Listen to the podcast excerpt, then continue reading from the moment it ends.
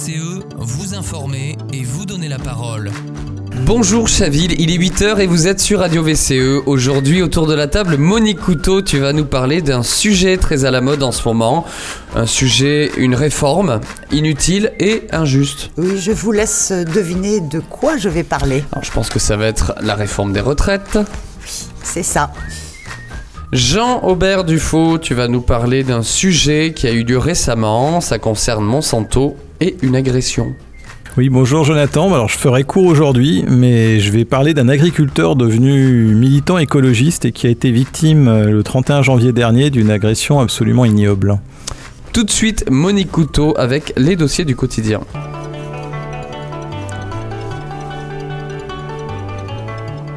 Dossier du quotidien avec Monique Couteau.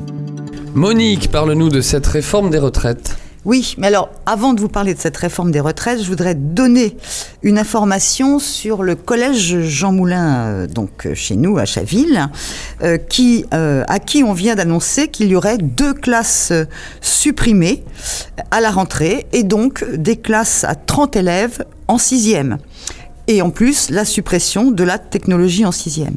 Alors au moment où une évaluation a montré les difficultés de nombreux élèves et où le ministre de l'Éducation annonçait vouloir faire du soutien en sixième par les professeurs des écoles en français et en mathématiques, euh, on se demande effectivement quelle est donc cette politique qui charge les classes de sixième au lieu de profiter euh, de cette situation pour avoir des effectifs allégés et pouvoir faire de la pédagogie différenciée. En plus, il faut rajouter qu'on n'arrive plus à recruter d'enseignants pour les écoles primaires, euh, qu'on n'arrive plus à recruter euh, des enseignants pour euh, les écoles élémentaires et qu'on fait du job dating pour ça dans l'Académie de Versailles. Aussi, pour tous les Chavillois, vous pouvez suivre ce que vont faire la mobilisation des enseignants du collège et des fédérations de parents d'élèves. Alors sur la question euh, de la réforme des retraites, je voudrais donner l'exemple de ce qui se passe pour la fonction publique territoriale et qui aura des conséquences sur le budget des communes. Après avoir promis aux employeurs territoriaux qu'il n'y aurait pas d'augmentation des cotisations sociales, la Première ministre a annoncé début janvier, dans la presse et sans aucune concertation, que les employeurs des fonctions publiques territoriales et hospitalières allaient devoir faire un effort dès 2024 et il est prévu d'augmenter les cotisations employeurs à la Caisse nationale de retraite des agents des collectivités locales d'un point, ce qui devrait représenter au niveau national une dépense supplémentaire d'environ 460 millions d'euros, ce qui a fait bondir le président de l'AMF, David Lisnard, qui est membre des Républicains. L'AMF a fait valoir que déjà, l'allongement du départ en retraite aurait en lui-même des conséquences financières liées à l'emploi d'agents plus âgés, la maladie, le handicap. La ministre a justifié la mesure au prétexte de ce déficit structurel lors des prochaines années qui ne peuvent se résoudre uniquement par l'allongement de l'âge moyen de départ. Pourquoi ce déficit? Parce que depuis des années, les politiques mises en place visent à supprimer le nombre de fonctionnaires et ont pour conséquence l'emploi massif de contractuels et de temps partiel qui ne cotisent pas à cette caisse de retraite mais au régime général. Cet exemple montre la brutalité de ce projet, l'absence de véritable concertation, négociation, y compris avec les corps intermédiaires. C'est aussi ce qu'ont dénoncé toutes les fédérations syndicales. Alors, à part ce cas de la fonction publique territoriale, tu nous as d'abord parlé d'inutilité. Pourquoi? En fait, euh, jamais le gouvernement n'a voulu examiner les solutions possibles pour résorber les hypothèses retenues de déficit, car son objectif est de stabiliser la part des retraites à 14% du PIB alors même que la proportion de retraités dans la population va augmenter, pour tenir compte des règles européennes qui l'obligent à revenir au déficit public d'avant la crise Covid, c'est-à-dire à la règle des 3%.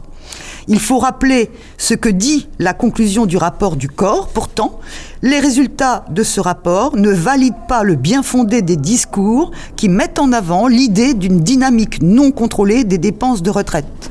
Et ensuite, tu as parlé évidemment d'injustice. Quant à l'affirmation que cette réforme est une mesure de justice et de progrès social, comme l'a fait la Première ministre, les débats ont montré qu'on en est bien loin.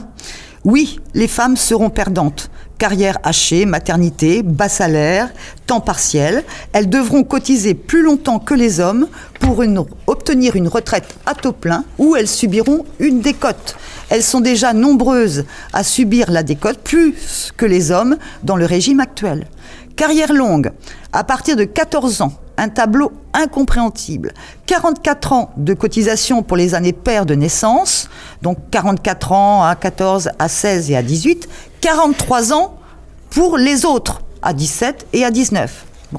Et quant aux 1200 euros, 85% du SMIC pour toutes les petites retraites, la vérité n'a pas résisté à un examen plus poussé des mécanismes d'attribution et on en restera bien éloigné. Et pour espérer cette revalorisation, il faudra d'abord avoir une carrière complète au niveau du SMIC. Les estimations ministérielles donnent 40 000 personnes sur 800 000 nouveaux retraités qui passeront le cap des 85% Quant à la prise en compte de la pénibilité, il faut se souvenir que c'est la loi travail, prise par le gouvernement de Macron en 2018, qui a supprimé quatre facteurs, manutention manuelle de charge, posture pénible, vibration mécanique et agents chimiques dangereux. Alors quelles sont les autres solutions? Alors, c'est d'autres mesures dont le progrès social a besoin. Et l'augmentation de la richesse produite par actif euh, le prouve. En 1979, 25 000 euros produits par actif. En 2022, 80 000 euros. Cela permet de faire face à la baisse du nombre d'actifs par rapport au nombre de retraités, pourvu que la fiscalité soit juste et les salaires augmentés. On peut en particulier rétablir l'ISF, taxer une partie du capital protégé depuis 2018 par un taux unique de prélèvement de 30%, sans aucune progressivité euh, de l'impôt, quelle que soit la fortune. On peut relever les cotisations. Il suffirait d'une hausse comprise entre 0,2 points et 1,7 points pour équilibrer le système pendant les 25 prochaines années. On peut aussi indexer les salaires sur l'inflation. En 1990, les cotisations salariales et patronales finançaient 75% de la protection sociale. En 2018, elles ne représentent plus que 56% parce que les cotisations patronales sont bloquées ou allégées, que de grandes entreprises ont bénéficié de cadeaux fiscaux sans contrepartie en emploi ou en hausse des salaires. C'est la CSG qui produit les 26% des ressources complémentaires. Rappelez aussi quand même pour tout le monde qu'il y a eu plus de 80 milliards de dividendes et de rachats d'actions qui ont été versés aux actionnaires du CAC 40 en 2022, soit 10 milliards de plus qu'en 2021. Pour rappel aussi, les écarts de salaire entre les hommes et les femmes sont en moyenne de 25%. Et en 2020, la pension moyenne de droit direct de l'ensemble des femmes retraitées ne représente que 60% de celle des hommes. Alors, l'égalité salariale entre les femmes et les hommes est une mesure de progrès et une source de cotisation supplémentaire pour les retraites. Quant au fait de prolonger de deux ans l'âge de départ à la retraite, quand on connaît la réalité des emplois, de l'emploi des seniors, entre 55 et 64 ans, seulement 56% d'entre eux sont en emploi, et entre 60 et 64 ans, 30%.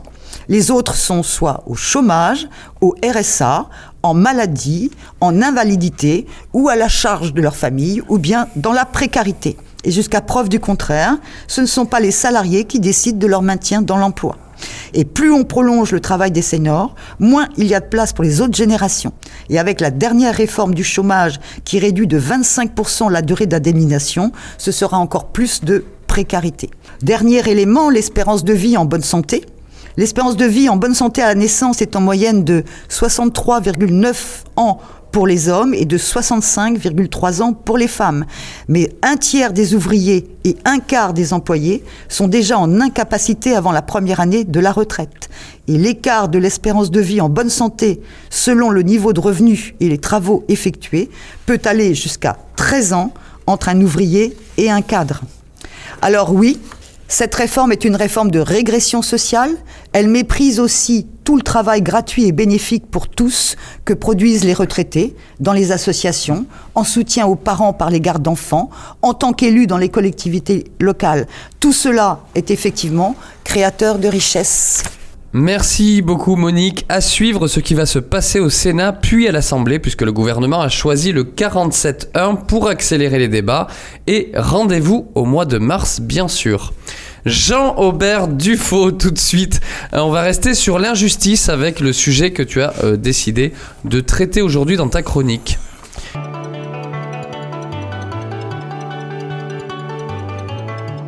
Terre à terre avec Jean-Aubert Dufaux. Suite à l'agression de l'agriculteur Paul François, le député de NUPES, Loïc Prudhomme, vient d'interpeller notre ministre de l'Agriculture, Marc Fesneau, avec ces mots très durs. Monsieur le ministre, vous avez mis moins de 3 heures pour traiter des manifestants d'éco-terroristes. Combien d'heures mettrez-vous pour qualifier de phytoterroristes ces fanatiques pro-Monsanto prêts à tout pour faire taire les lanceurs d'alerte? Peux-tu nous en dire plus, Jean-Aubert Alors, pas beaucoup plus que ce que la presse a pu dire. Pour vous remettre euh, le contexte de l'affaire, Paul François est un agriculteur céréalier qui a été victime en 2004 d'un grave accident en manipulant un herbicide bien connu de la firme Monsanto. Désormais handicapé de façon irréversible, il a attaqué euh, la firme Monsanto, rachetée par la suite euh, par la société Bayer. Et son combat juridique aura mis 15 ans avant que sa maladie soit reconnue par l'ASM comme une maladie professionnelle et que la firme soit condamnée en décembre dernier à lui verser 11 000 euros.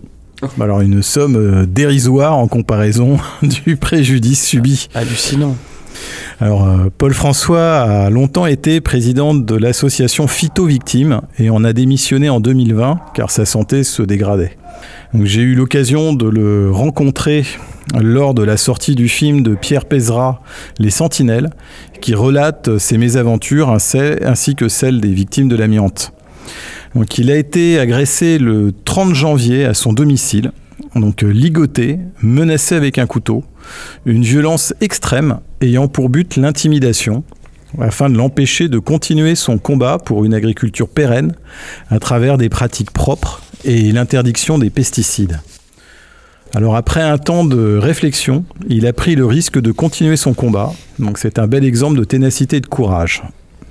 Il faut savoir que le Roundup a été interdit de vente aux particuliers dans sa composition ancienne en 2016, mais ce ne fut effectif qu'en 2019. Et quant aux professionnels, donc il y a un flou qui subsiste.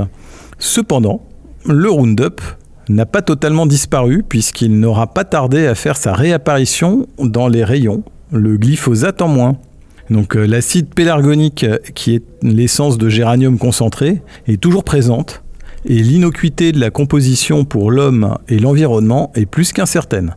Donc euh, les agriculteurs ont obligation du port de combinaisons et de masques euh, spécifiques lors de l'épandage du produit. Cela n'inspire pas véritablement à la confiance. Donc euh, l'impunité des géants du phytosanitaire et de la chimie n'a décidément pas de limite. Et leur lobbying a formaté des ayatollahs de l'agriculture conventionnelle. Mais euh, la violence de ces actes désespérés, elle est peut-être aussi révélatrice que la filière conventionnelle est au bord de l'épuisement et se doit de basculer vers des pratiques plus vertueuses. Alors ces, ces 11 000 euros, c'est basé sur quoi? Comment, comment il calcule ça? C'est quoi? Il s'est fait à peine rembourser tous ses produits Ah, euh, il s'est fait absolument pas euh, rembourser Roundup. quoi que ce soit, oui. euh, c'est catastrophique. C'est un petit peu le franc symbolique euh, d'antan. euh, oui. Et combien s'était fait rembourser là, un Américain là aussi qui s'est... À lui, c'était euh, plusieurs millions de dollars. Ouais, Et 3, alors, 3 qui- millions ou 4 millions de dollars. Et Alors quelle différence ils font entre ce monsieur euh, Alors, on est aux États-Unis. En France, euh, la justice n'a pas la, la main de la même manière. Et euh, il faut savoir que Bayer est une- désormais un groupe euh, européen, donc une multinationale allemand, européenne qui est allemand. allemande. Ouais. C'est le nu- numéro 1 ou le numéro 2 de la chimie Mhm. en Europe. euh, et de l'industrie pharmaceutique aussi. hein, euh, donc toucher à ces, ces géants, euh, c'est extrêmement compliqué. Donc il s'est vraiment attaqué à, à beaucoup plus fort que lui, mais il a résisté et en fait son, son, son combat est, est- est vraiment très beau et donc j'avais pu rencontrer Mhm. également les, des- des personnes victimes de l'amiante. C'était également très intéressant parce que ce sont des, des- Ah oui. des personnes qui ont aussi combattu, euh, le- le- se sont battues très longtemps pour euh, faire reconnaître leur maladie comme maladie professionnelle. Merci en tout cas Jean-Aubert. Évidemment, on souhaite beaucoup de courage à Paul François. C'est la fin de cette émission. On se retrouve lundi matin, 8h. C'était Jonathan de Nuit sur Radio. VCE.